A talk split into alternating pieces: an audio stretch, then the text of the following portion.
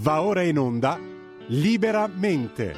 Variazioni e scorribande con Giovanni Sallusti. Eccomi qua.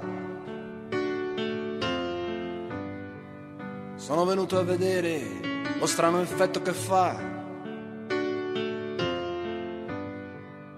La mia faccia nei vostri occhi.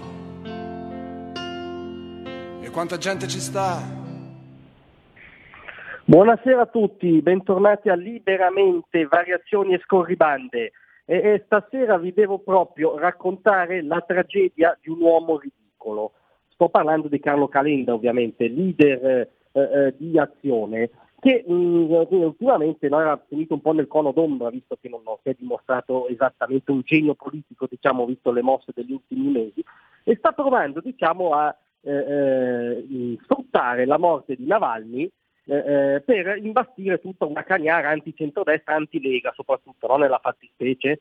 Ha minacciato la mozione di sfiducia al ministro Salvini se non dichiarerà che non esiste più un fantomatico accordo con Putin. Ricordo a Calenda e a tutti voi ascoltatori che la Lega ha votato tutti gli invii di aiuti anche militari all'Ucraina e che le perplessità in proposito erano a sinistra, non solo nel Movimento 5 Stelle ma via via anche nel PD con cui Calenda ha dialogato e dialoga, quindi non, non c'è stata una ricaduta concreta di, di, di, tutta questa narrazione fantomatica che sta imbastendo Calenda, ma la domanda che dobbiamo farci è chi è il vero putiniano?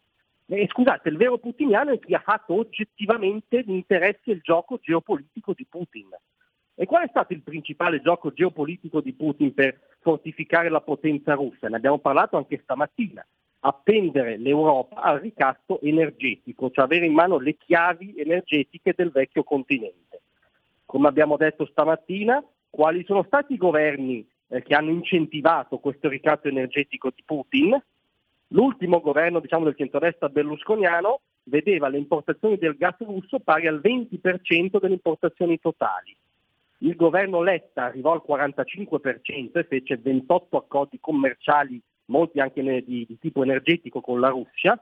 I governi Renzi e Gentiloni arrivarono al 48% di importazioni di gas russo, cioè diedero le chiavi dell'Italia a Putin. Addirittura il governo Renzi vendette alla Russia 94 blindati Lince, mezzi, mezzi militari, nonostante ci fosse un embargo a causa dell'annessione eh, forzata della Crimea.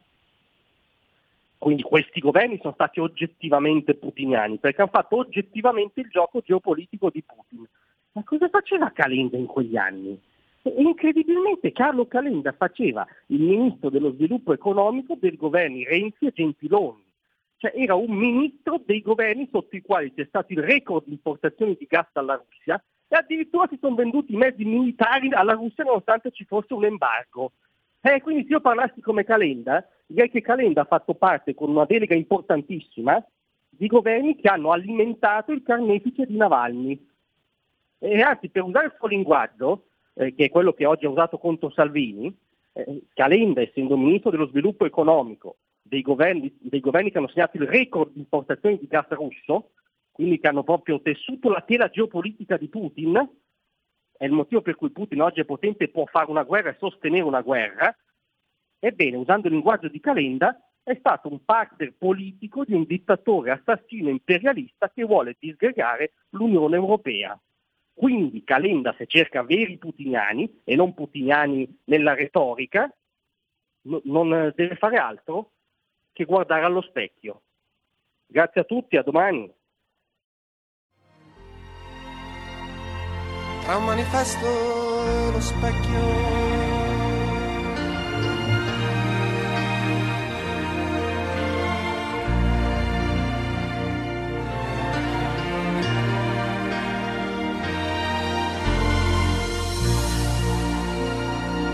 Avete ascoltato liberamente. Stai ascoltando Radio Libertà la tua voce libera, senza filtri né censure, la tua radio.